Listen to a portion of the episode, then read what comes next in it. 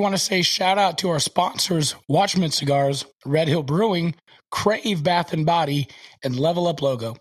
Without you guys, this episode would not be possible. Hey, hello, everybody. Welcome to a brand new episode of the Southern Fried Philosophy Podcast, where it's our take on life, liberty, and the pursuit of gravy, while you, the listener, are invited to come up on the front porch, grab a beverage, and set a spell. We've got a great show lined up for you, as always. This week, we continue our series in the pursuit of racial understanding. We have nationally known uh, Lucretia Berry. She's an anti racism curriculum specialist course designer, and author of What Lies Between Us Fostering First Steps Toward Racial Healing. And she is the president of Brownicity. We're excited to have her on the show talking about systemic racism and how we got here and how we try to work on to, to get it out.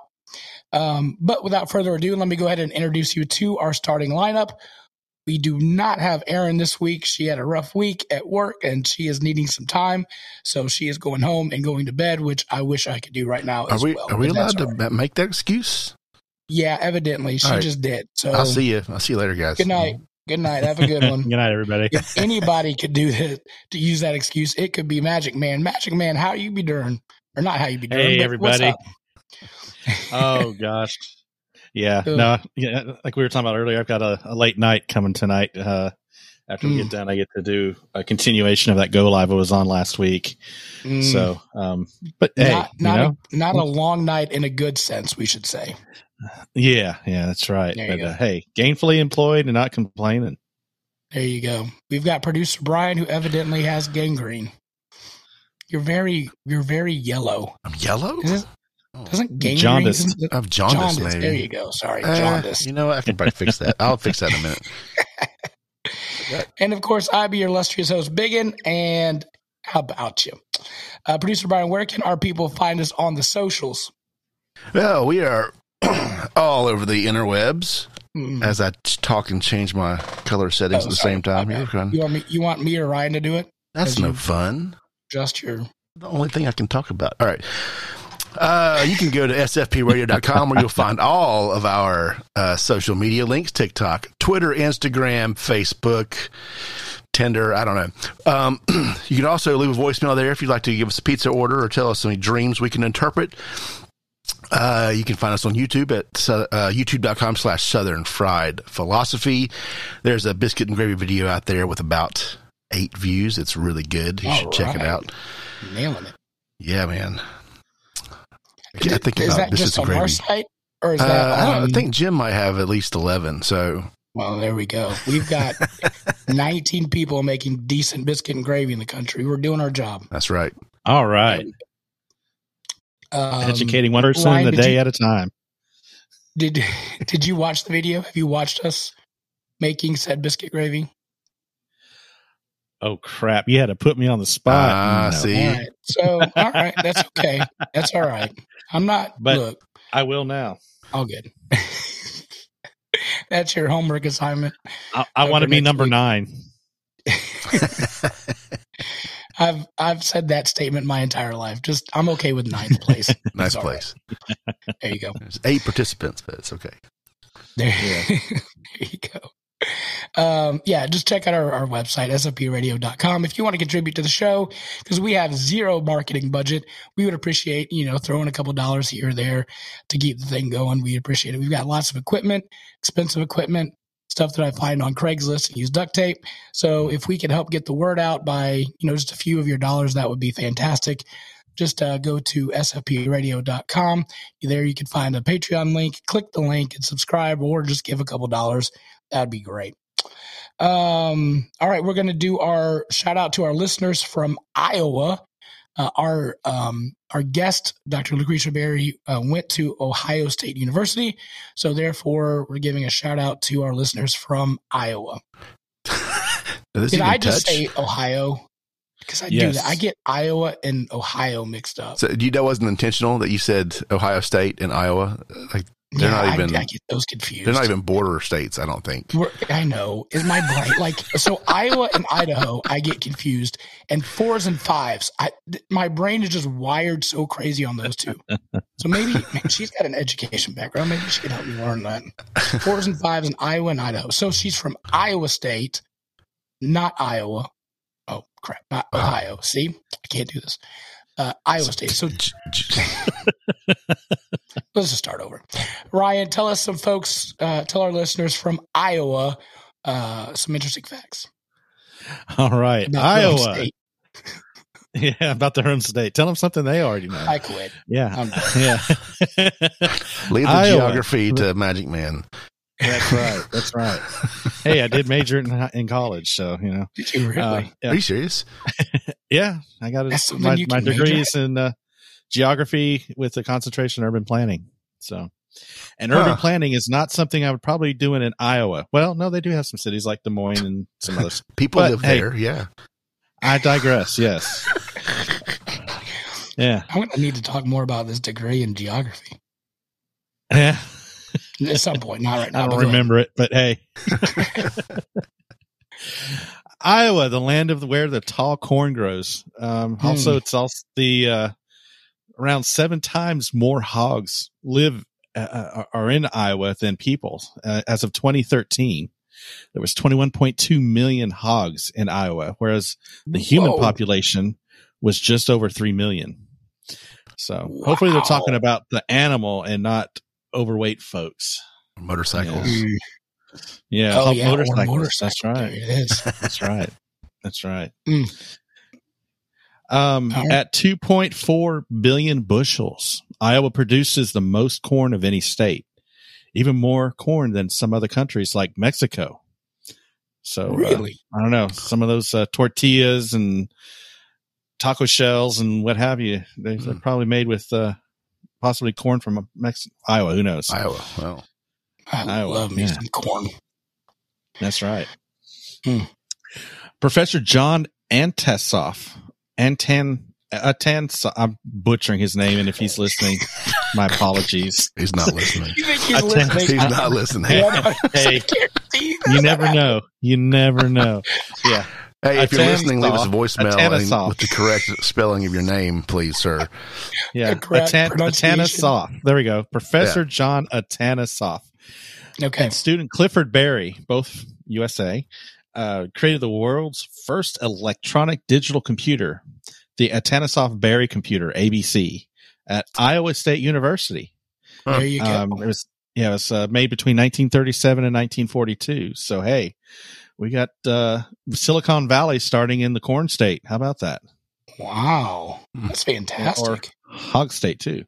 Yeah. um, so you know we we've talked in the past about going to Buc-ee's, which by the way, uh, my wife and I did stop at yet another Buc-ee's. All uh, traveling from Mobile to um, uh, East Bank slash um, Chattahoochee, Florida, Bainbridge, Okay. Georgia area. Our last place we stayed at, which we'll talk about a little bit more. But anyways, we stopped at a Buc-ee's there again, and and we did get brisket. It was awesome. Uh, Fantastic. beaver nuggets were Yes, sir. fantastic. Uh, and yes, the toilets are very clean. As a matter of fact, I was rather impressed with the the and this may be getting a little too Uh, boy. anyways, I was impressed with with the urinal. So yeah, so let, uh, let, let me let me back kind of explain why. So guys especially, hopefully guys especially will understand that you walk up to a urinal and sometimes there's a little privacy panel between urinals and sometimes Mhm. there's not.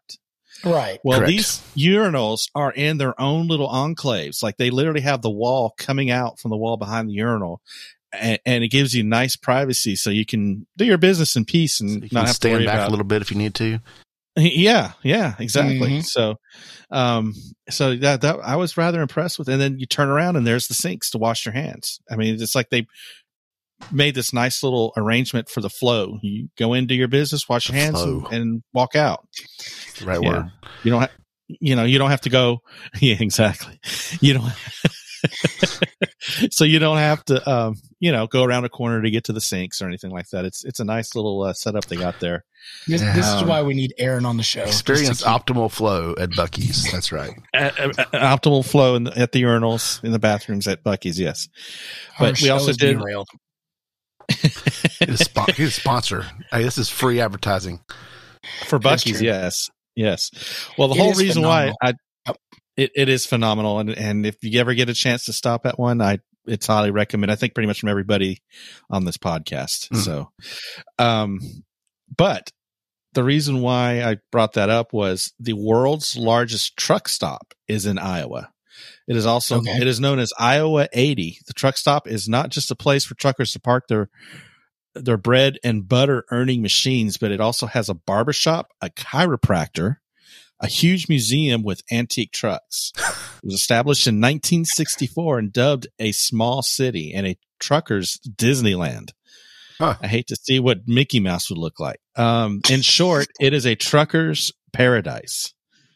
So, wow. anyways, wow. So, hey, if uh, if we get up that way, uh, me and the missus, I will uh, definitely be stopping at that Iowa 80 and uh, hmm. give you all a report on any, any buildings like with no windows. Yeah, who knows? I'll hmm. let you know. What does that all mean? Right. You'll figure it out. All right. Yeah. and finally, uh, right. Ashton Kutcher was born in Cedar Rapids, Iowa.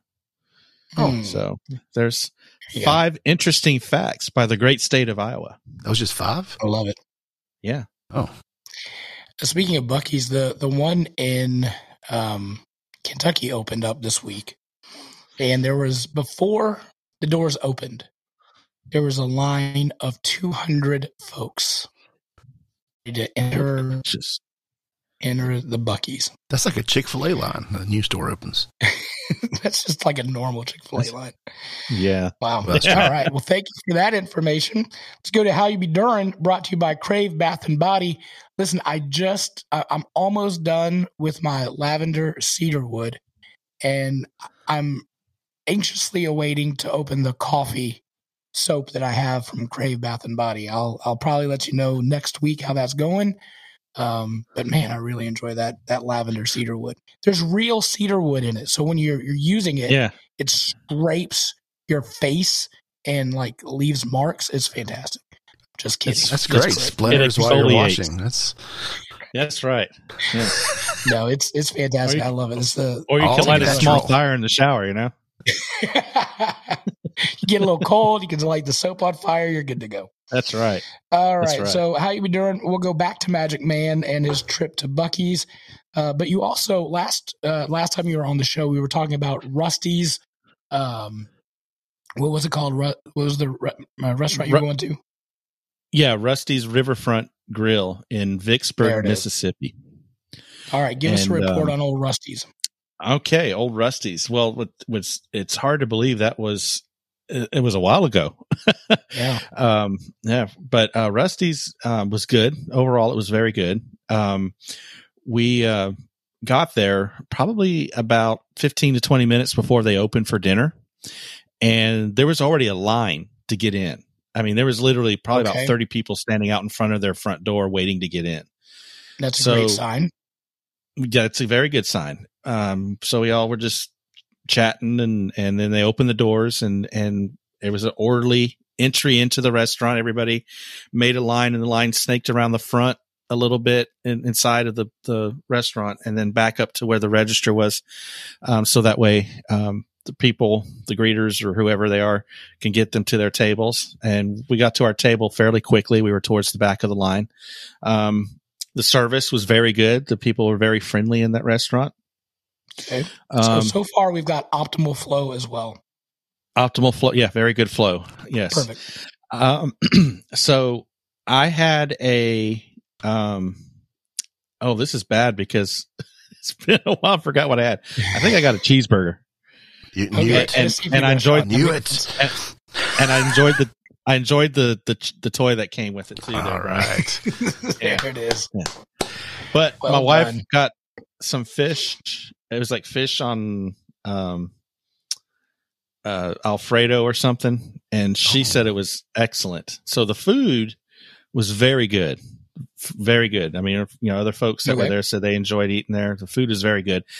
Um, the only downside that we had was the bread that they bring out in it before you uh, uh, eat um, the appetizer bread.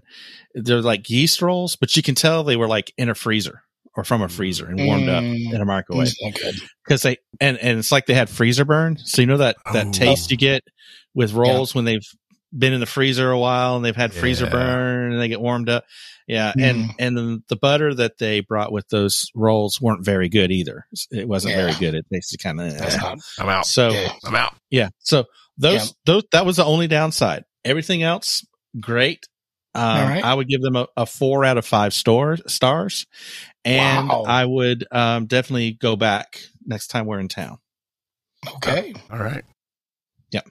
Make sure you send me the link to that restaurant, and I'll get on the show notes. okay. Go. Yeah. Uh, All right. Brad, how you been? Oh, sorry. You you also tell us about your movie. so where are you at this week?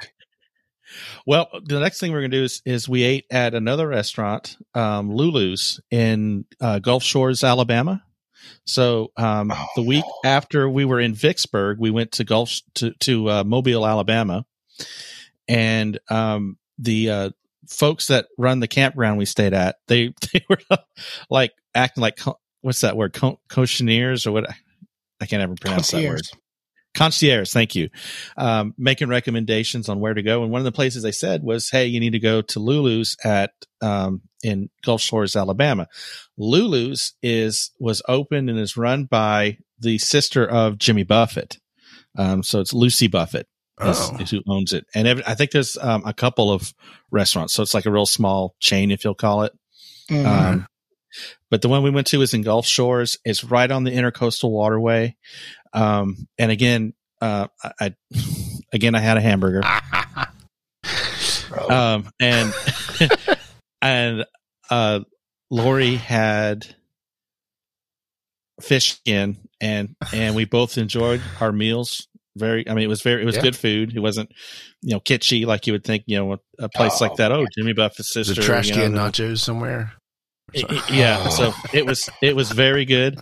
Um, and it was nice because it was a beautiful day out.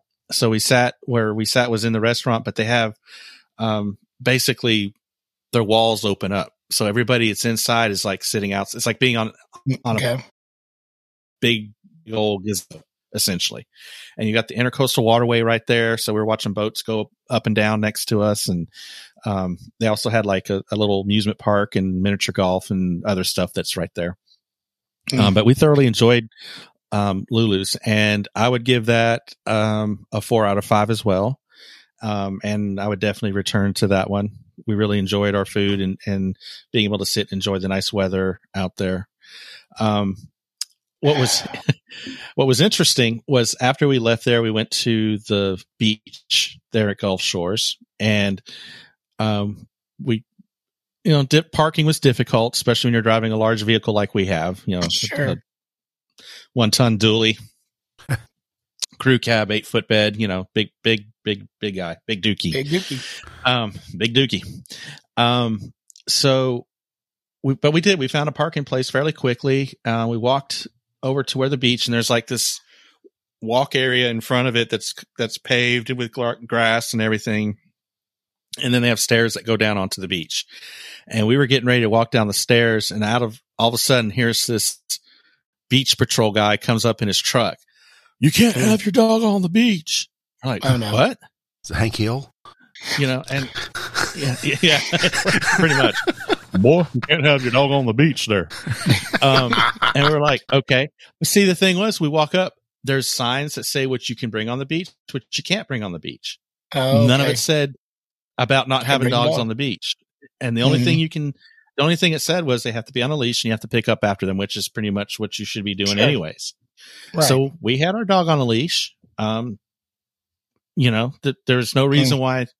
So anyways, so we were like, okay, uh, whatever. And we, we left, we got on the ferry that goes across Mobile Bay, enjoyed the little ride on the ferry, went over to Dauphin Island. Did you take the RV to the beach there. and Big Dookie on the ferry? No, just Big Dookie. Okay, all right. That would have No, we, been. we, a we left. sight The, to see. so we did all this the day after we we came into town. Ah, okay, copy. So yeah, so we the RV was at the campground, and we it was just you know Big Dookie and Lori and Rita and I. Um, Rita's our dog. Bye everybody. Um, so we went to Dauphin Island and we went on the beach. Oh, yeah. Beautiful, nice, and, and then you know went back. So it it wound up uh, with the exception of uh, Gulf Shores, Alabama, um, their beach and the beach patrol guy being a jerk. Um, we we we had a, a good day there. Um, we stayed at East Bank Campground, which is in uh, uh, Bainbridge, Georgia, but it's actually closer Mhm. to Chattahoochee, Florida. Oh. Um, and we uh, and then la- or this past Saturday we came back. We're back in the Brunswick, Georgia area, so we're staying. Um, actually, not in Brunswick. We're west of it. Uh, actually, y'all will get a, a kick out of this. So you know, in Charlotte, how we make fun of like Gaston County. Mhm. Okay, so Brunswick is a- is a city. It's on the coast of Georgia, halfway between Savannah and Jacksonville, Yep. and uh, Brantley County is next door to it. And the folks in in Brunswick make fun of Brantley County, just like we make fun of Gaston County. Yeah. Mm. Charlotte. There's always there's always Well- that county you make fun of. Yeah, well, uh, Lori and I are actually now residents of Brantley County. well done. Basically, you're from Gastonia. Gotcha. Yeah, yeah. I mean, so- your truck anyways. is named Big Dookie, so you're going to fit right in there. So there's that. I, you know it, man. Hey, so I was looking up while you're telling the story. Uh, Lambert's, uh, the home of the throwed rolls, is right there in Gulf Shores. And if if I would have put two and two together, I would have told you to go there instead of Lulu's because that place is heaven for a fat man. I'm just telling you. Ooh. So Ooh. if you're over there that that way, we'll talk about it more. We're running out of time, but uh, Lambert's, Yeah. it's where to go. Producer Brian, how you been doing? I'm good. Uh, I have recovered from my lunch. Um, That's why you got jaundice. yeah, maybe. So I've already Biggins already got some of this information, but I, I was out running around uh, around lunchtime today, and I decided to pick up something from a Thai place on my way home. Mhm. And I like spicy food a little bit from time to time. I, I'm ca- calling it in. Uh, I need a takeout order, and she says spicy. You know, question mark. I went, Mhm. yeah, sure, why not? Spicy sounds good. Medium, yeah, medium, medium spicy. Let's do it. Oh boy. Um, yeah. So At that moment, you should have known better. that's that's it. You know, it's, it's So tell how did it turn out? it was delicious. It was very good. And people that like Mhm. spicy food might appreciate this, but there's a sort of euphoria you get when you eat something. It's Like there's a pain and there's a Mhm. relief from the pain and there's like the flavor of the food and it all like comes together and it's like a full body experience because you're sweating. All your senses are tingling. You know, y- your ears start bleeding sometimes. It's it's a Uh-huh. really, um, it's it's a wonder. It's a it's something you can't replicate with every meal, right? Oh, I don't Um, know about that, sir. Um, As a, I- as a fat man, when I eat, I start sweating as well. start This was- bleeding from my ears yeah, and getting dizzy. I don't know Yeah. how that happens. it's like it's like you know the meat sweats. Mhm. Only this Oh, is after like three bites and not a half a brisket. You know, I, I need the Thai uh, restaurant community to just do me a favor. Everybody get together and just everybody agree on a common spicy level. Yeah. Because you'll go to one and it'll be, you'll be like spicy medium. And you're like, there's no taste to this one. And then you go to another one and it's like a bazillion degrees. And you're like, how in the world is it so different? So I need them, I need folks just to be able to get on the same page. And I mean, just across the board of everything. Like, your your chicken wing sauces, everything is like, is this hot? Is this not? You just don't know, and it's Yeah. quite frustrating. another time I was at a, I think it was the Thai. It was some Asian place. where I ordered something very spicy. I was out of town. I was like in, I was in Richmond, Virginia. Oh, I remember this. And it was like early. It was like a- an early dinner, like 5 Mhm. five fifteen or something. And they seated me like in a back room, like out of the way. So they didn't like. I was eating my food and like the water. I, I needed so I need water so bad, but no one was like even walking around to see me Uh-huh. convulsing wow. on the table, needing water. So um, that food was also very good, but hmm. the service, you know, could have. I, I, think yeah. I asked for two or three waters when they came. I said, just give me two of these right now. Yeah, it was like it ate all the ice in the glass. Like there was all Ooh. anything wet I could do to get the spice wow. out of it. It was awesome. I just I just asked the server, can you just leave the pitcher? That would be easier for you and for me. I've done that so, too. Yeah. How yeah, so it'd be, drink directly from the pitcher. right. I need a refill on the pitcher, please. Uh, yeah. Good. We had a, a great Easter brunch. I think we, as as believers, we we enjoy the resurrection of Jesus, and then we also enjoy eating the most bacon we could in a single mm. day. I think that's basically how Easter runs for us now. Um, wow. So, but we had ham, which again I think mm, Jesus was Jewish; he didn't quite eat the ham. But um, so we had a ham. We had green beans. kept it easy. A potato, a potato uh, casserole thing. Yeah. But then my wife decided she's going to make a pineapple bake. Have you all ever heard of a pineapple bake? No. Um, is it like a cake? Oh no, it's not a cake. Pineapple bake, like a hot pineapple. pineapple. like I've grilled pineapple. Yeah, we've got some hot pineapple. Um, we have got. Uh, is that a question, Brian, or is that? That's not a question. Uh, that wasn't a question. Okay. Um, but a pineapple bake, and it's pineapple, right? Um, but then she mixes uh, sharp cheddar cheese and and bake and then Ritz crackers. Okay. And then and then some butter on top and then bakes it. And you know, it's crushed pineapples and and I say to myself, this is going to be gross. This is going to be disgusting.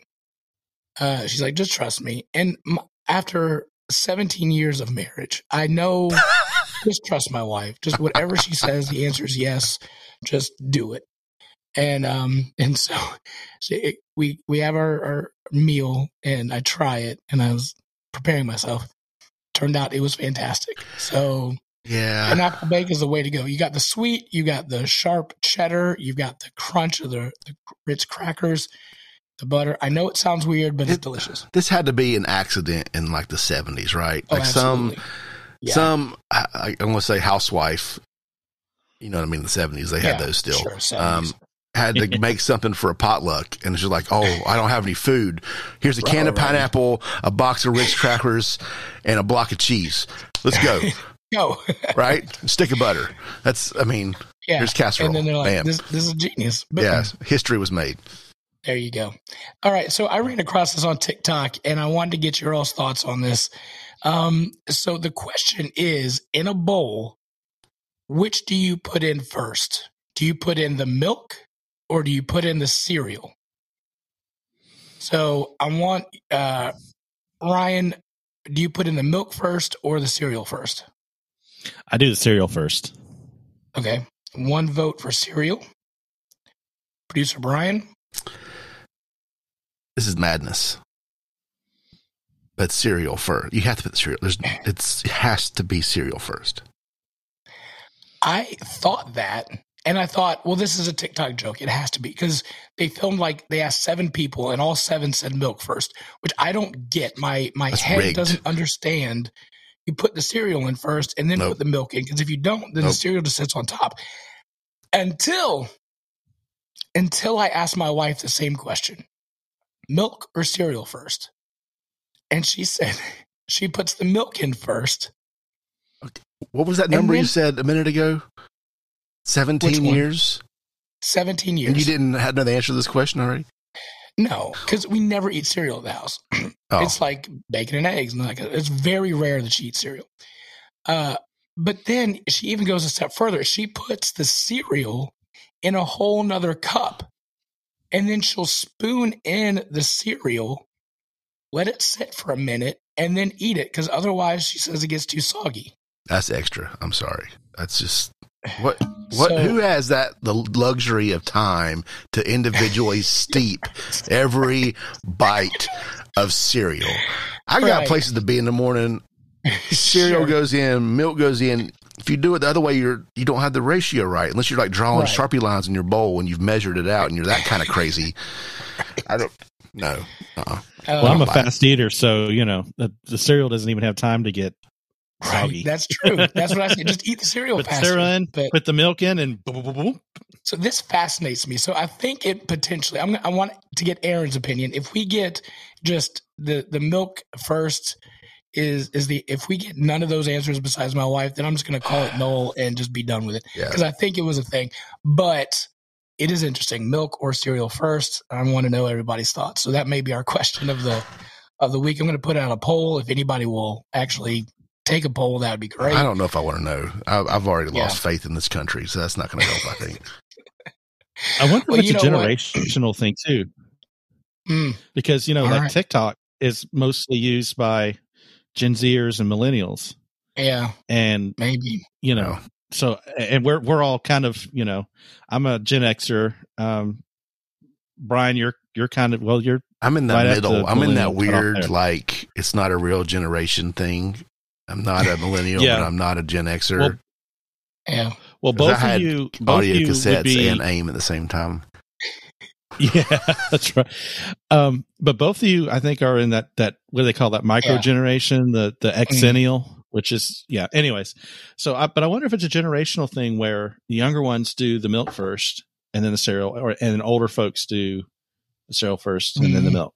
That, that would be curious to see Mm. Yeah. Well, we'll ask. We'll ask. I'll, I'll do some research on that one. Uh, yeah. But uh, speaking about losing your hope for humanity, one person that is not allowing us to lose our hope for humanity is our next guest.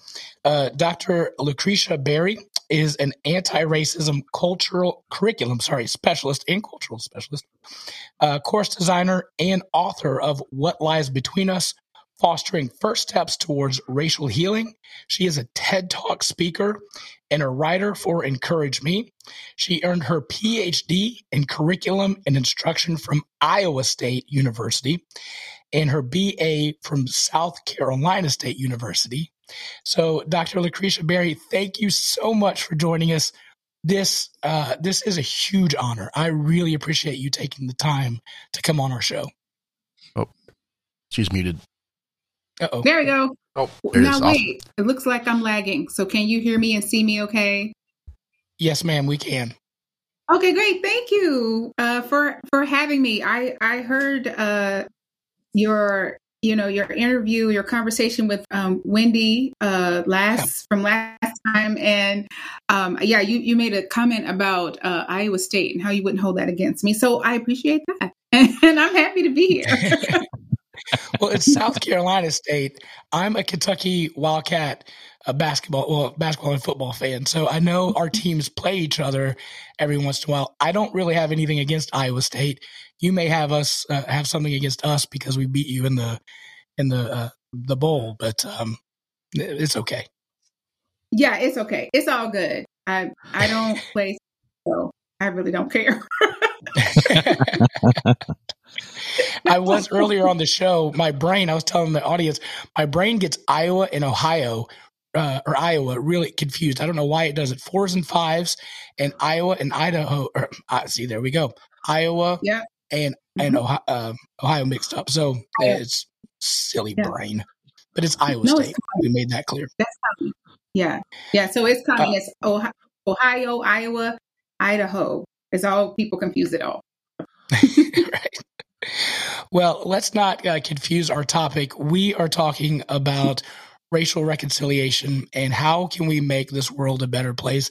And I looked through and I can't find anybody better than you to help help us move forward in this. You your TED talk was phenomenal. Uh, I was telling you. the guys pre-show that my wife was actually at that TED talk, so that's cool. Yeah, yeah, that's, that's great. Yeah. So um, we're very excited to have you on and help us help us move forward. And I just really want to acknowledge and say thank you from the bottom of my heart um, to be able to tell your story and mm-hmm. to help us learn from that story. Mm-hmm. Um, I know it's a lot, and so I appreciate you doing that. Well, thank you so much, and I appreciate your learning journey because you know we have a choice to um, learning is a choice, right? And mm-hmm. so we can choose to learn, we can choose to grow. Um, you know, we can choose to, you know, operate in our power to, yeah, make the world better, um, or we can be complicit. And so I appreciate mm-hmm. that you have chosen to grow. It took a lot of years to get here, by the way. um, so tell us, um, what is Brownicity and why did you feel the need to start this? Okay, well, Brownicity is the organization, um, I call it an education agency, um, that I started in 2015, um, essentially to bring scholarly informed and evidence based um, mm. education knowledge to, um, I'm going to say, just the general masses, because I have, um, you know, a doctorate in curriculum and instruction. And because of my uh, you know, tenure, you know, in academe and, you know, being able to be a graduate student and um, study anti-racism education and multicultural education, education in general, or, you know, being exposed to people from all over the world and, and ideas and sit at tables from people all over the world. I, you know, I'm pretty privileged in terms of how, in terms of my understanding of history and the context that we live in. And mm. so um, around 2014, um, uh, people were coming to me with questions, and I'm going to say, like people at my church, and I I mm. um, mm. attend a, or attended a, a multiracial church, so um, people were coming to me with questions um, because that was around, uh, you know, like uh, Trayvon Martin and mm. Tamir Rice, and that that that kind of you know was getting a lot of media attention and um, and so then then uh, with the Charleston massacre uh, that mm. happened, uh, yeah, people were, were, thinking, okay, we thought yes, we thought that this we were post racial, right? right? And now and, and so we're not. So tell, can you explain why? And so it really started with a lot of casual conversations. Oh, let me, because you know, you might think, well, why would they just randomly ask her? Well, my husband is white. so okay. people assume that we have a handle on and I, I and and it's not because we are a you know so-called interracial couple that we have a handle on this it is because we both have a background of learning um, mm. in this in this area so um, right so we didn't come into our marriage kind of you know pretending to be colorblind at all. We were very mm. racially mm. aware, um, and you know, and educated and informed, and being and being very intentional about choices that we were making. Um, sure. You know, so so so then yeah, so that people then would ask us questions about race all of the time. Now, fortunately, because again, we were ed- are educated and and actually felt like um, this educating people was a part of was our contribution to the world then people found us easy to talk to. And so finally, um, you know, I'd get questions like, well, yeah, like, well, Lucretia, you know, you've met my mom and you know she's really nice, but she says some things that are just wrong. Just wrong. I know they're wrong, but I don't know.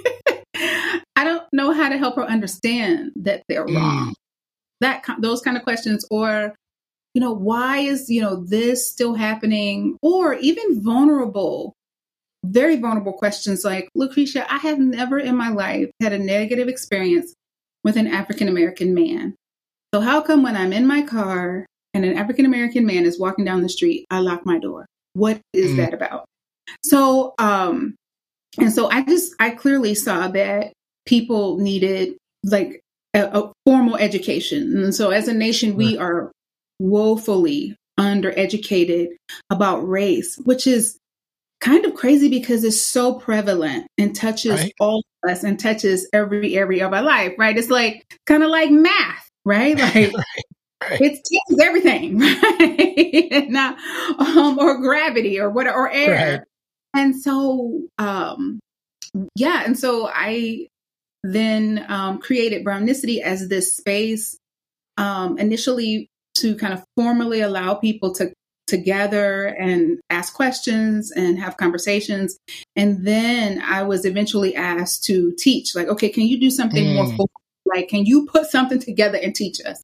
Now, fortunately, you know, my background is in curriculum and instruction. So designing a course was, you know, easy and fun for me. And so uh, I, I designed a course and I call it like an onboarding course or a foundation okay. course that to help people have a foundational understanding about race. Um, you know, when it was invented, why it was invented, how it still persists 400 years later, um, how it impacted us, how it continues to impact us, and then how we per- perpetrate it and perpetuated.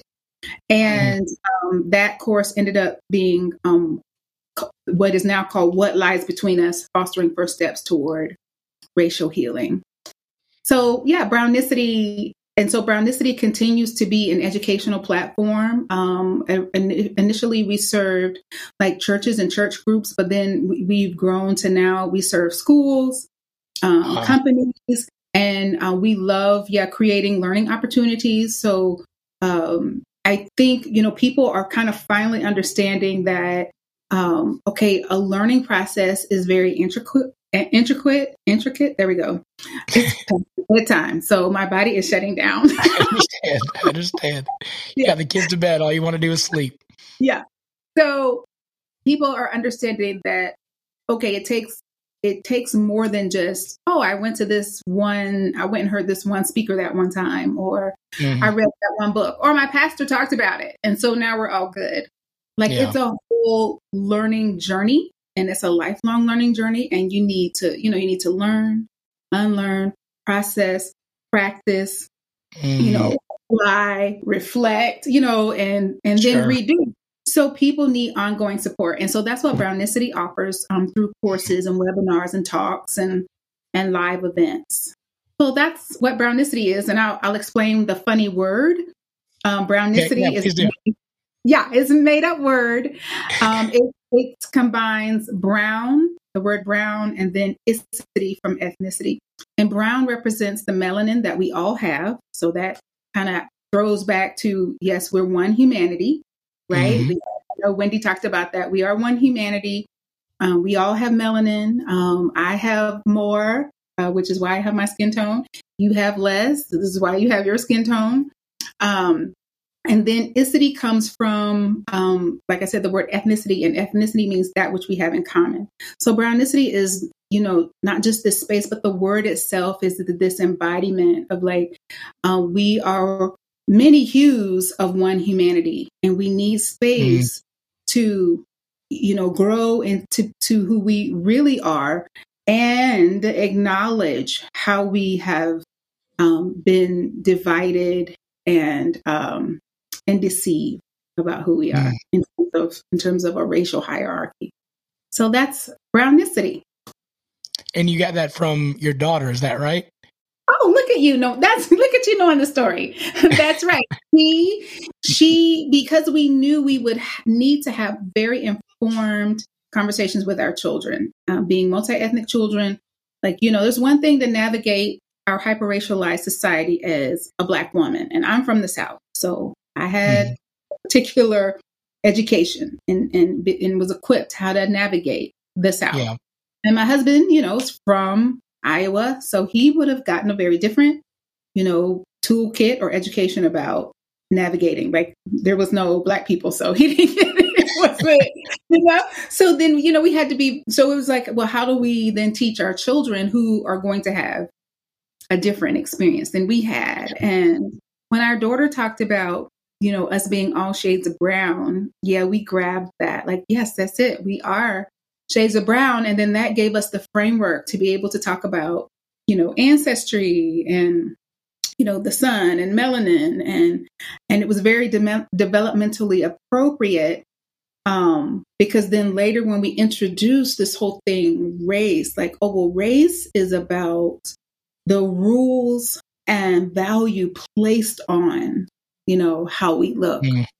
so um you know because we had normalized uh, I'm going to say normalized like diversity or differences, you know, the diversity of differences within the humanity, it made it so much easier to talk about race yeah. and talk about race as a construct, you know, instead of sure. um, central to our identity. Like, you know, so many people struggle with that. So, yeah, our, that look, the babes out of the mouths of babes. You're exactly. absolutely right. yeah. Um, and, and what I love about you um, and what you're doing is it comes from the educational perspective. And it's mm-hmm. not just, oh, how I feel or what I think or what uh, news bite we get this week, but it's educational based, learning it just like, like you said, math or gravity or whatever. There's specific terms for specific, there's specific definitions for those terms and That's I think what causes a lot of confusion is we'll hear racism and it, it can mean 14 different things. Um, right. But when you come from the perspective of its education and this is what this word means, then that helps solidify and we can all get on the same page. That's right. And that's, that's a, um, a soapbox I stand on. Um, even when we start our courses is like, um, we have to know what these words mean. I the the very first time we taught the pilot, um, one of the the couples who were they were participating and I they were friends of ours, and um, I remember we had gotten into bed and they texted me and they said, "Hey, we don't agree with this definition of mm. I can't remember if it was race or racism, but they yeah, I think race. They didn't agree with it or something. Racism. They didn't agree with it. And so I said, I said, oh, you're doing your homework out of order. So first, you know, watch this. So you have this understanding, you have this historical context. Then mm. the definition will make sense. And so, yep, then they then they got it.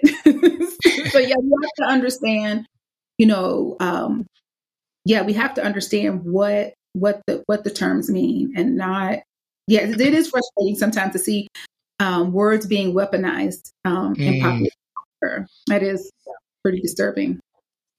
I'm a C student from Duval County, Florida, and uh, I I do know that I had to learn division before algebra. So you got to put those things in place and you got to do them in order. So that helps. That's right. Yeah, that's right. Scaffolding. So so last week we talked about, and you heard Wendy talking about the the um, the construction of race and how that happened in the country. Mm-hmm. What I really would like you to talk about is educate our our listeners about the systemic racism. We hear that word again thrown around. Oh, mm-hmm. Oh, it's you know systemic racism, whatever. There's people that I talk to that say, "Well, we've had a black president, like you said, so therefore racism is out the door." Mm-hmm. I mean, that's a whole nother show but mm-hmm. there but but there are those things that are in place that has caused that separation um, that we have now. Again, the the redlining, the GI Bill, education or the lack thereof. Um, so, so, can you talk about how do we see systemic racism in like public policies or um, the things that you you might see more more than we do? Well, and I think that's the thing with systemic racism, it is is difficult to see unless you yeah. are, yeah, a student of, um, let's say, like if like if you're a, a law student, right, and then you are being trained in policy or to see, um, you know, to look for policies, to look for particular practices um, mm. that um, disproportionately harm um, people of color. And so it, you know, there there's that, but the, also systemic racism um, encompasses um, uh, history and and encompasses practices and outcomes compounded over time. So, mm-hmm. you know, you think about how you build wealth. You know, so mm-hmm. you build wealth. Wealth. You have, um, you know, you have equity, and then you know you you invest that and then you know it builds over time you need mm-hmm. time mm-hmm. for that to um to multiply um i'm not a finance person so i don't know all the terms so then okay so then it works the other way too um or it works um with negative things. So negative um, policies and practices, uh, personal practices um, that happened. I'm, you know, I'm just going to say, um, I'm just going to say, like a generation ago, mm-hmm. um, compounded over time, still are in place. So I'm going to give you uh, your listeners two examples um, to to to illustrate what I'm talking about. Well, first, I will say here, here's one thing for people who are beginners. I I often recommend the movie um, Hidden Figures because Hidden okay. Figures is a Disney movie, right?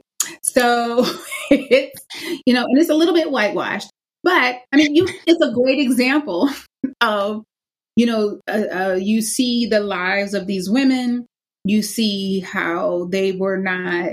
Um, so one woman, in, in uh, for example, could not become the engineer that she wanted to be because she had to have gotten her diploma from a particular school, but only white students could go to that school.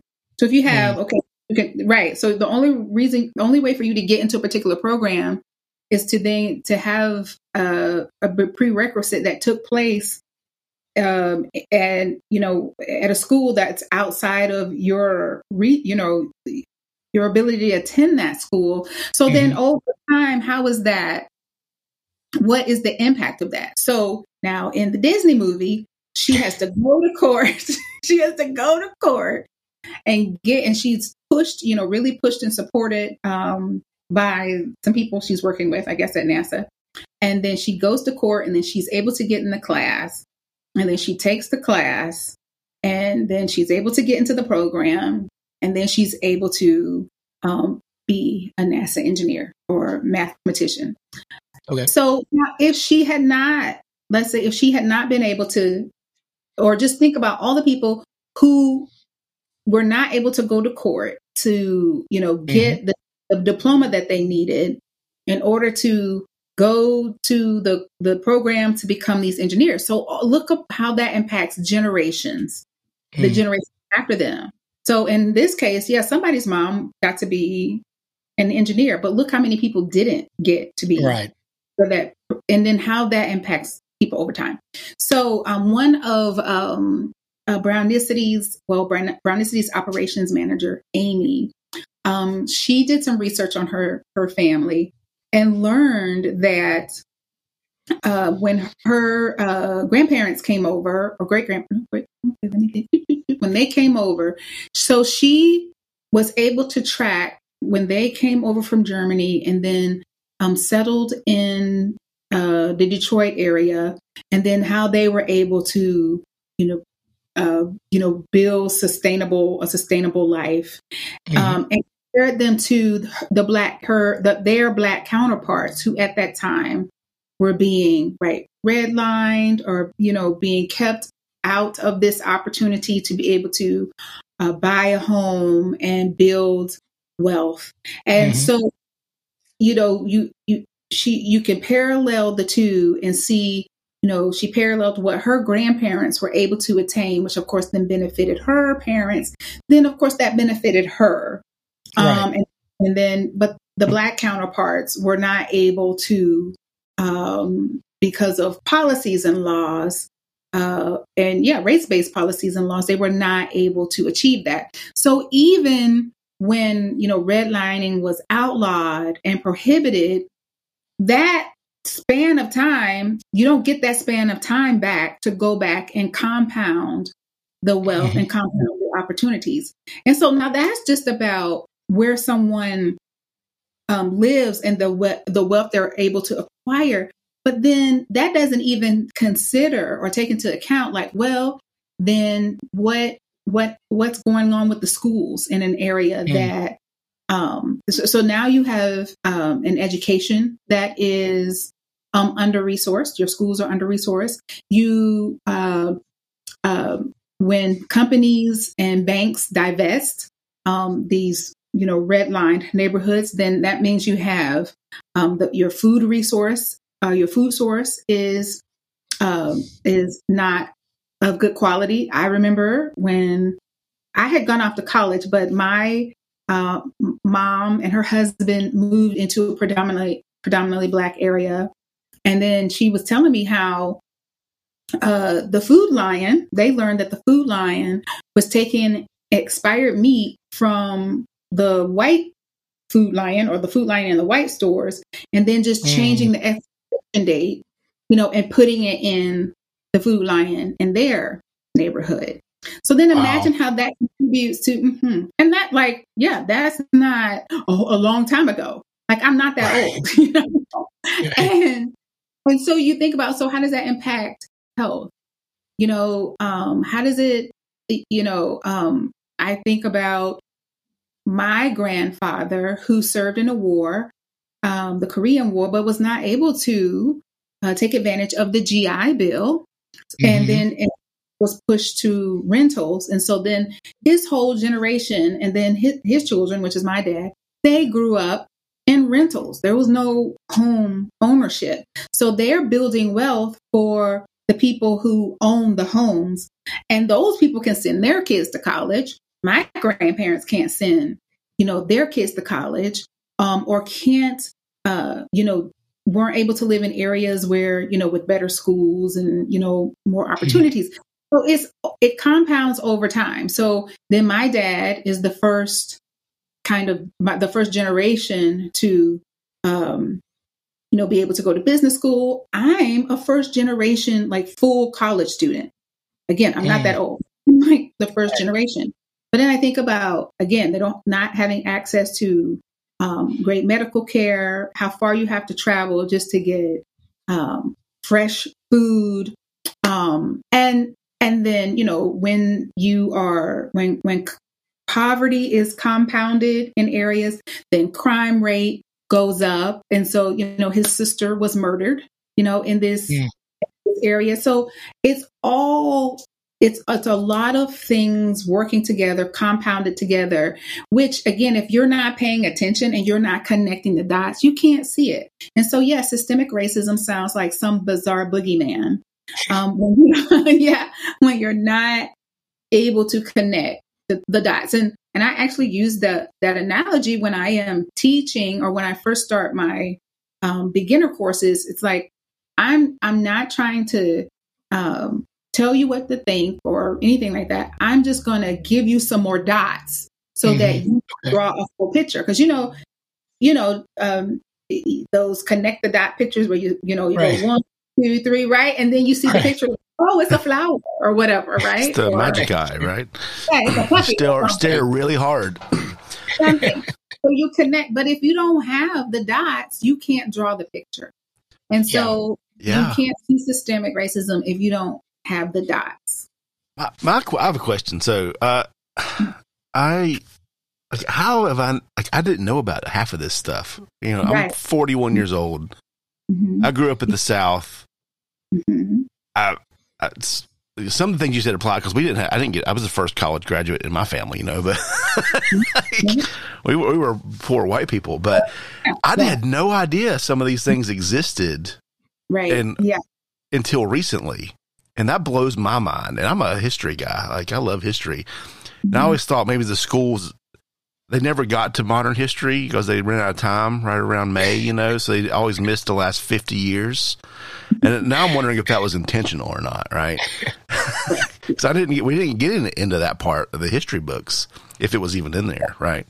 It wasn't in there. Okay, that's what I want to check. it, was, it wasn't in there, yeah, and I, and you know that's on purpose. Um, I think like growing up, I feel fortunate that I was just able to see stuff for myself or that I come home and, you know, I tell my parents something that I learned at school and they would amend it. Like, so for example, um, I remember being, I think I was in middle school, well, it doesn't matter, but I remember, you know, the teacher said that, um, you know, slavery in America wasn't that bad and that um, the the slave, she would have said slave masters or whatever, but enslavers treated their slaves well. Um, mm. And I remember thinking, oh, well, that's good, you oh. know. So I go home and nice.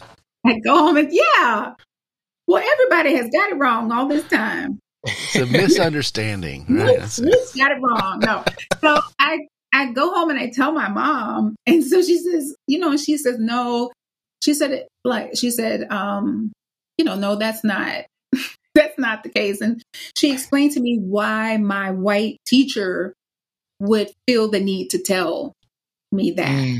You know, or like, well, if it wasn't so bad, then how come, you know, and so she offered or when I when I remember learning, you know, we're taught meritocracy, right? If you work really hard, you know, you can you can have mm. whatever, be successful. And I thought, oh, that's good news. So I go home and tell my mm. mom, mom, guess what? If you work really, really hard, you know, you can you can be successful and have whatever you want. And she's like, no.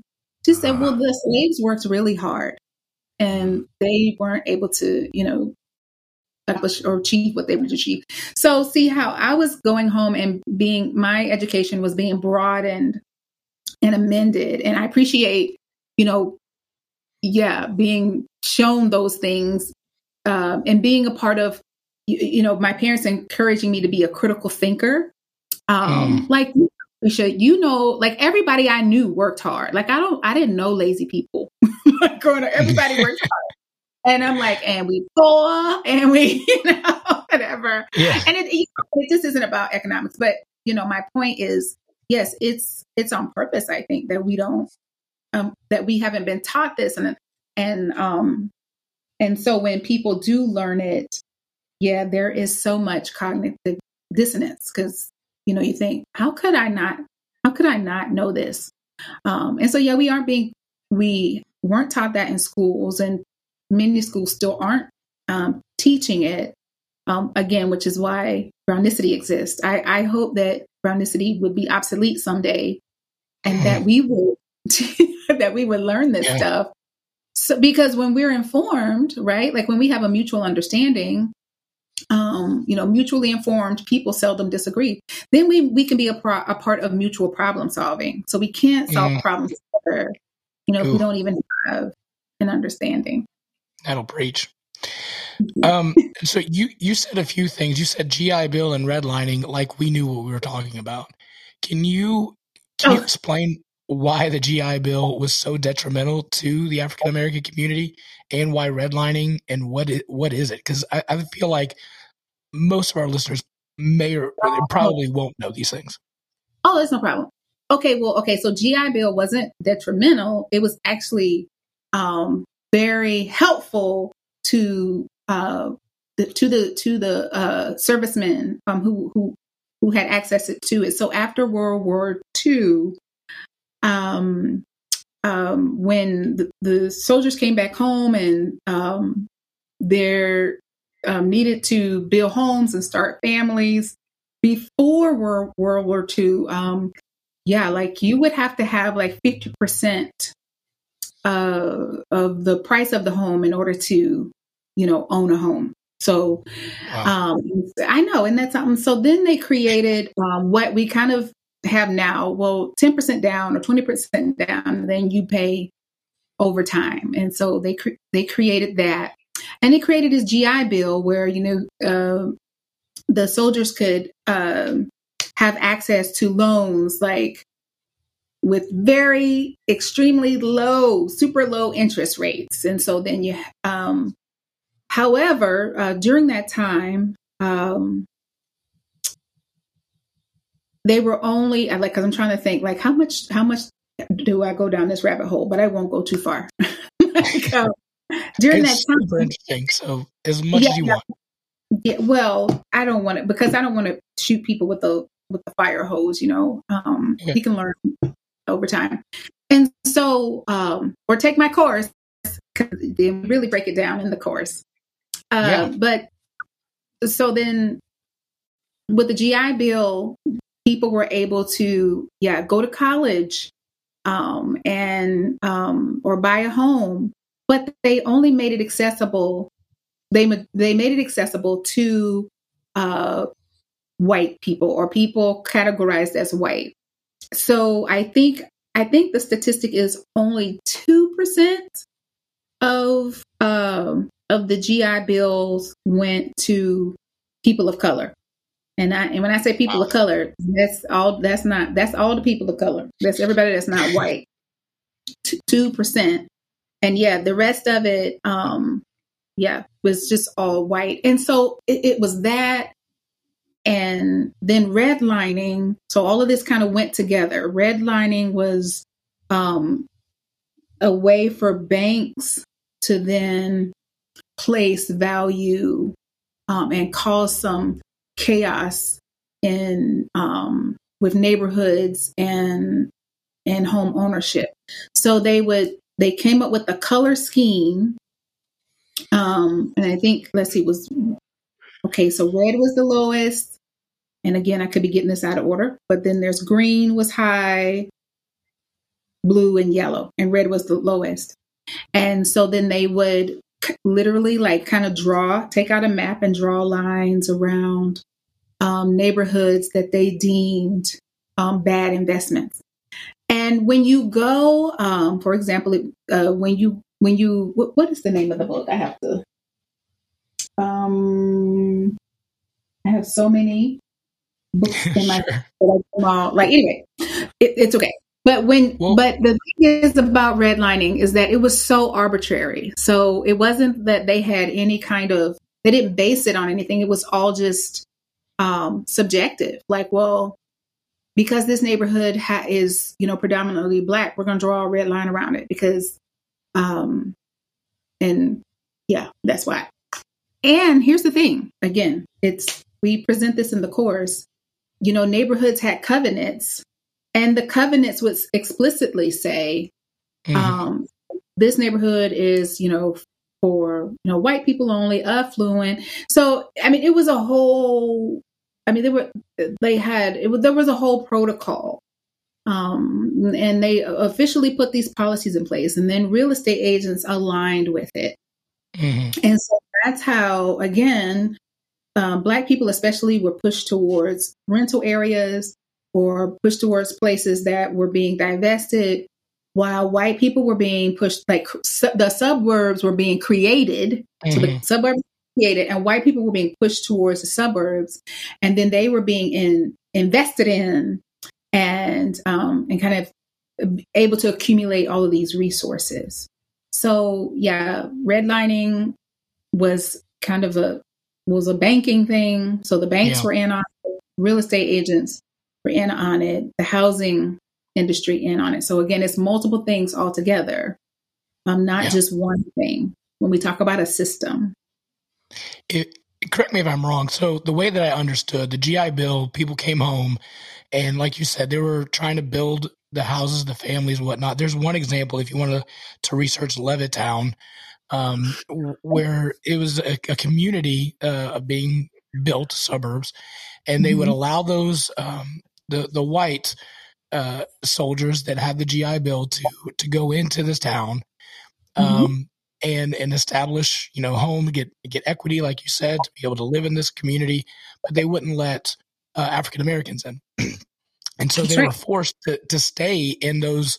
Like you said, the the downtown, the the urban areas, while the mm-hmm. white flight was happening to get everybody out, uh, mm-hmm. and then the red line happening where they said this is really where you, if you're going to inv- if a bank is going to invest in a community you don't want it in this red line you want it mm-hmm. out here in the suburbs because that's where your profit's going to be that's where you're going to make the most money and mm-hmm. the fact of it's you can qualify for a uh, a loan only in these redlined areas if you are African American, but the, these blue lines or whatever, those are much easier are, are, easier to get for white white families, and so that's where that that line occurred, no pun intended, of that separation. And and I had no idea, like Brian was saying, I had no idea that this was happening or this had happened back then. And yeah. and and that's what caused that. Yeah, and it's designed. And so we think mm. that oh, we are we segregate because of some kind of in group, you know, preference. But no, mm. the segregation was designed. Um right. So and and we still see that trend today where by and large um, white people um, segregate themselves the most so mm. it's like this is mad rush to like leave um, the the city and and move out to a suburb a suburb and then sometimes over time then it's like okay now we got to move even further out mm. um, and and the irony is, and then you know they'll there'll be like a hyper white space, a suburb or a neighborhood, and then they'll say, "Let's do a diversity initiative." like, oh, wow. uh, wait, hold on. but and here's the other thing, and I and I love that Wendy brought this up. But in that whole redlining scheme, there was something called uh, block busting, and this was a way for the banks to take advantage of white people because they would play on um, their fears. The, they know they know that you know people racialized as white are taught to fear everybody else. They don't even know why. Just taught to fear everyone else.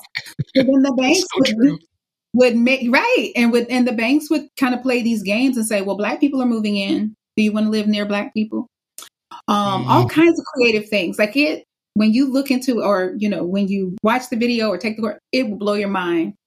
Um, and they would kind of play these tricks and then get white people to sell their homes cheap to the bank. And then the bank takes the home and sells it for multi you know multiplies the price and makes a huge profit. And so again everybody loses. It's not just about you know race isn't a people of color problem. Um, race is a, a white problem. It was created to manipulate white people huh. and mm. so it continues to do that. like, That's nuts. That's insane. Isn't it? It is so nuts. I can't. I just can't. so our last episode was uh, Wendy kept saying the phrase "white people are good people." Now I'm going to use the phrase "I hate all white people." I'm just kidding. It's right? Joke. It's a joke. I'm so mad at us.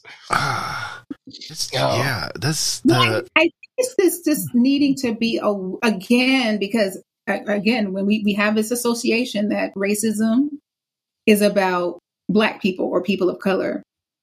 And it really is no like racism like black people are just saying okay hey here's the problem here's the problem. But i you know if you're benefiting from you know systemic injustice then you're less likely to take a look right? Mm-hmm. um, and so i am constantly pointing when i you know i mo- the majority of my students are white.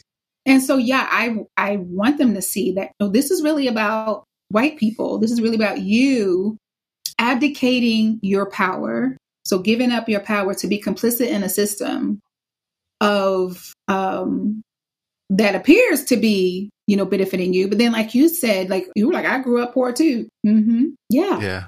Um, but yeah, I, you know, but it is meant to manipulate white people. So you think about, you know, the history that Wendy shared, it was like, how do we get these God fearing white folks to disalign with the, you know, the, the working class of color? So how do we get this, the God fearing working class white folks or Europeans to disalign with the working people of color. Oh, okay, well, we create this status and then we give them white status, which is, you know, above up, you know, one step up on the rung. And then then we blame all the problems on on the people of color. So again, with with redlining and block busting, you know, the banks were able to say, well, yeah, like do you you don't want to live near black people, do you? Like, why not? Like, what's the problem with that? And even the banks were given giving a lower rating to neighborhoods that were mixed.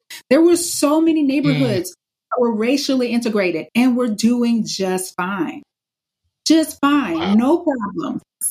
This was w- w- this was uh, post Reconstruction, just fine. We were for the first time this like interracial democracy, multiracial democracy. Mm. Um, but then you know, it's like people in power know how to play the race card mm. to yeah. manipulate white people to then align with um, harmful beliefs and practices. And yes, it's at the expense of people of color, but it's at the expense of white people too. So, you know, racism is really destroying all of us. Yeah. See, it goes both ways a little bit because I know there's there's I think there's a distrust of white people maybe in the black community too. Like it, just because of we've been the benefactors of a lot of these mm-hmm. policies, mm-hmm. right? So there's probably there's another it's it's different, I know, but there's it's there's things on both sides that make it difficult to move forward. Yep. Right. You are so right. In that word, it, distrust is is key. Um, yes. Yes.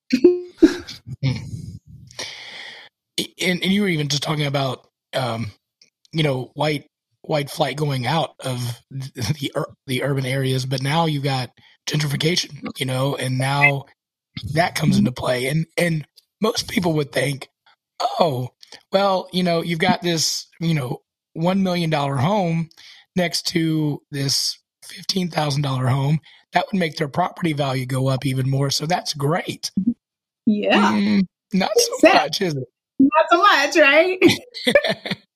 Because I can't pay the property taxes. You know, if I if my house is, yeah.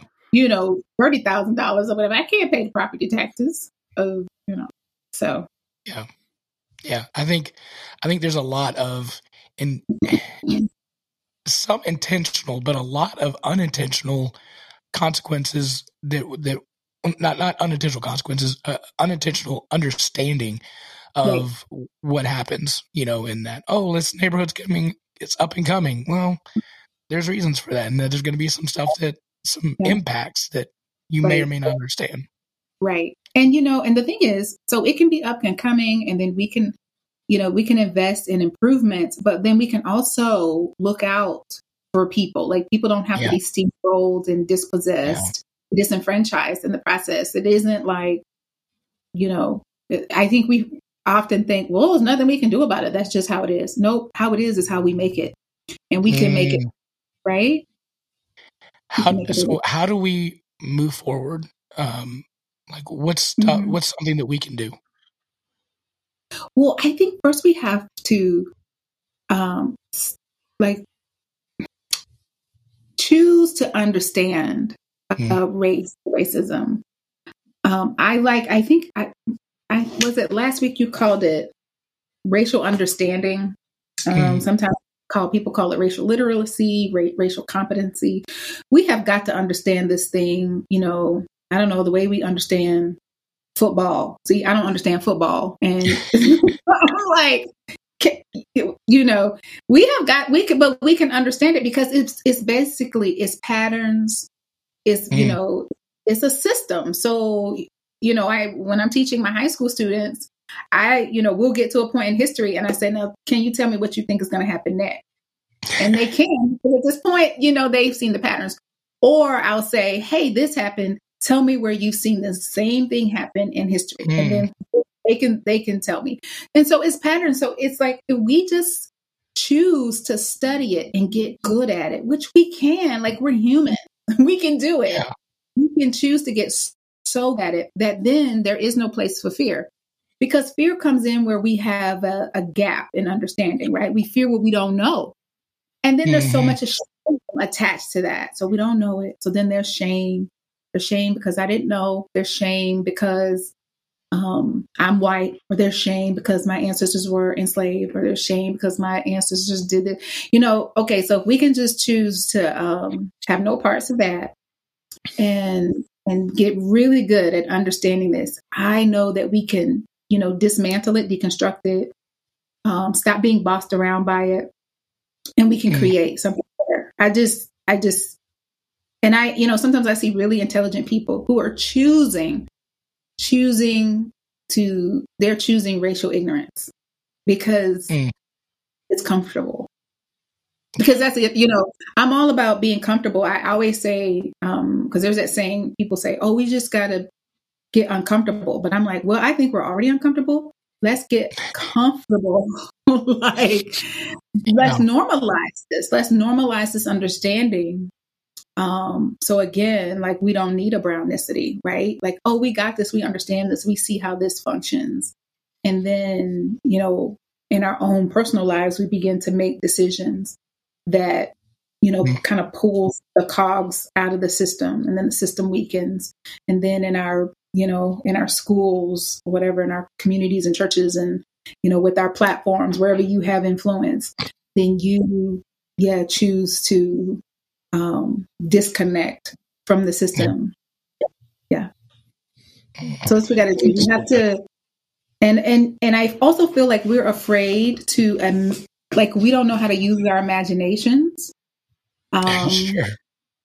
Right. So we can we can imagine something better. We can imagine something different. I I was in a um like a session with, and this guy was like, um, what was it? It was about um, stamped from the beginning. So it was like a group talk about the book stamped from the beginning by Ibram X Kendi, and the guy was like, well, it was like slavery Africans being enslaved in America was inevitable. And he said it had to be that way. And he explained his thought. And I'm like, I thought, wow, you have like zero, like in his mind, like, you know, it could only have been this way. And I'm like, okay, I'm, I wanted to like expand your brain. Mm.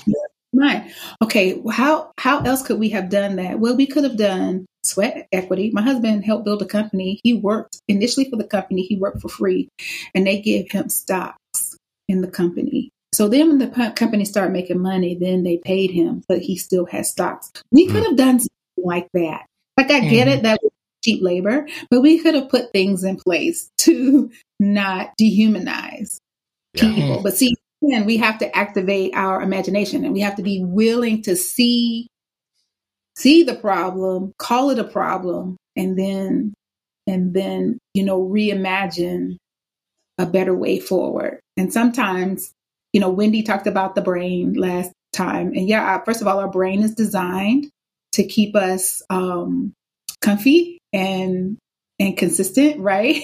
like, don't want to do that work. Yeah. Right? I don't want to try to get on the treadmill. No, I'm good. Uh. I'm good. That's okay. But we are also neuroplasticians. You know, as humans, we can step outside of ourselves and think about how we think and see how we think. And so we're we're neuroplasticians. We can rewire our brains. We have the ability to, yeah, re, yeah, reform, and mm. so we just have to want to. Yeah. Um, and, and, you also said too, uh, I think in a previous interview of uh, like we need to use our imaginations, but we also got to be critical thinkers, and we don't teach that at all as well, right. and that's frustrating. Yeah, because if we taught you how to think critically, then would you be complicit? Like, would you go, okay, yeah. I'll go fight your war, even though it has nothing to do with me or something, you know? right. I'll sign up for that.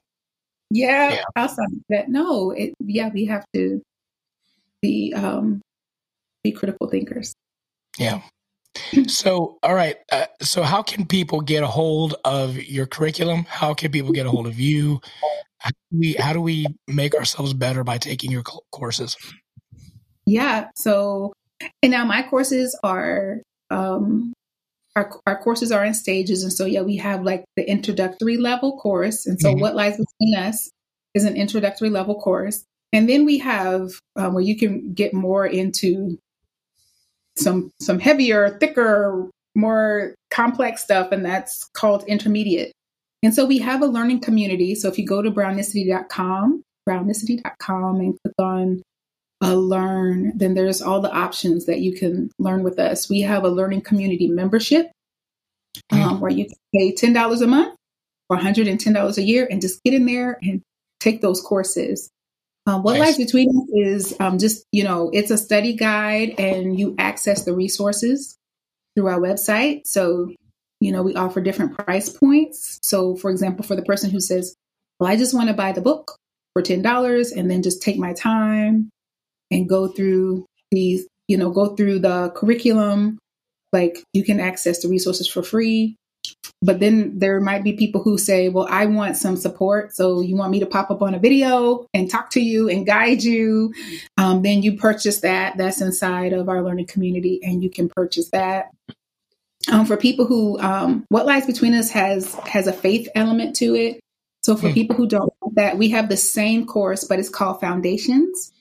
Okay. Foundations, we t- you know, we offer companies and schools, and because it, you know, it doesn't have the faith part, it's, but it's sure. exactly the same, just without the um, the scriptures. so, yeah, and so we have so we have stuff for families and kids. We mm. have, um, yeah, it's just we yeah. Again, we we have media literacy in there. We have understanding conspiracy theories, um, how to talk to your kids, so all kinds of mm. stuff um, on our website for people who um, you know want to sit down and learn. And then also, if you uh, subscribe to our newsletter, then um, oh, gotta sneeze. Oh, sorry. Then that's how um, you find out when we're doing things live because we love to teach live as well, um, whether that be in person, um, we, we will come to you, or whether it's a Zoom. So that's how Perfect. Runningspeed.com. Awesome. follow us, follow us on um, um, Instagram. Um, we post uh, our, our bloggers um, are people who continue to learn and then they share what they're learning, which I love because it is nice. an invitation, right? It's an invitation for people to learn. So. Yeah. Uh, my wife asked, "Who do I have on this week?" And I said, "Dr. Lucretia Berry." She's like, "Oh, I follow her on Instagram," and I went to the TikTok and all that stuff. So I'll be sure that that I do that. Um, wow, what a blessing! Thank you so much for coming on and again telling your story. It really does mean a lot. It's not just a line. Like this was very helpful. Thank you. Oh, thank you so much. And again, like I appreciate you all you know, elevating this conversation and also elevating my voice in the conversation. So thank Absolutely. you so much. Yeah. I have one question before we let you oh, go. Yeah. I know you, you heard our conversation before you came oh, yeah. on about the cereal. I know you have an opinion because I'm looking at your bookshelf behind you and they're mm-hmm. color coded. There's mm-hmm. a green blue shelf, there's a red shelf, there's a yellow shelf. Wow. All, there's a very specific thing happening there. So I know you have strong opinions here. That's so right. we so we need to know milk yeah. first or cereal first. Cereal first. Right. Okay. I don't understand okay. the milk first thing. Right. makes no sense.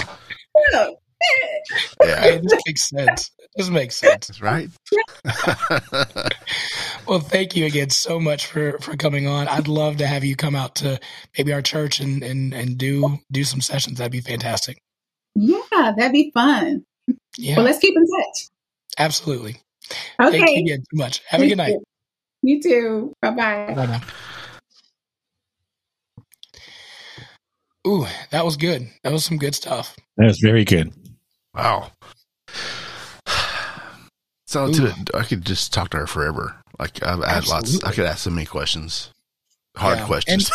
And, you know, and, and maybe you know, maybe this is something you know that we we bring back again maybe next season as, as we, we get a little bit deeper and, and dig a little bit harder into that. Cause yeah, you're exactly right. I could talk to her for, for an entire season, you know, because yeah. there's so much stuff there. Um, and next week, uh, guys, I'm telling you, next week is going to be phenomenal. We have Tim Emery. He is a uh, criminal defense attorney, and he's running for Mecklenburg County um, uh, District Attorney and he's going to talk about social justice in the criminal justice system.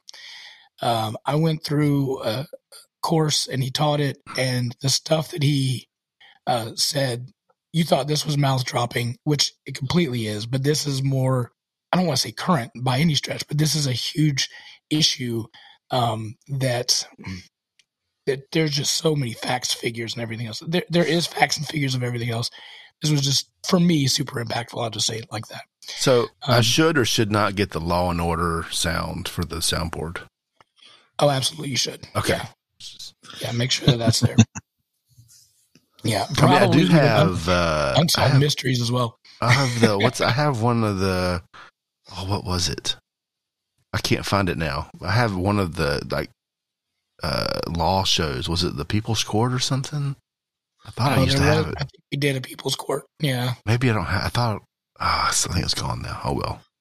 Oh well. So he's going to be on next week. Um, that that wasn't it. What was that? I didn't hear that. I didn't do anything. I heard it. Ryan, did you hear it? Hear what? No, I didn't hear anything. What'd you hear? What? I heard like a, a bell. It goes dong. You didn't hear that?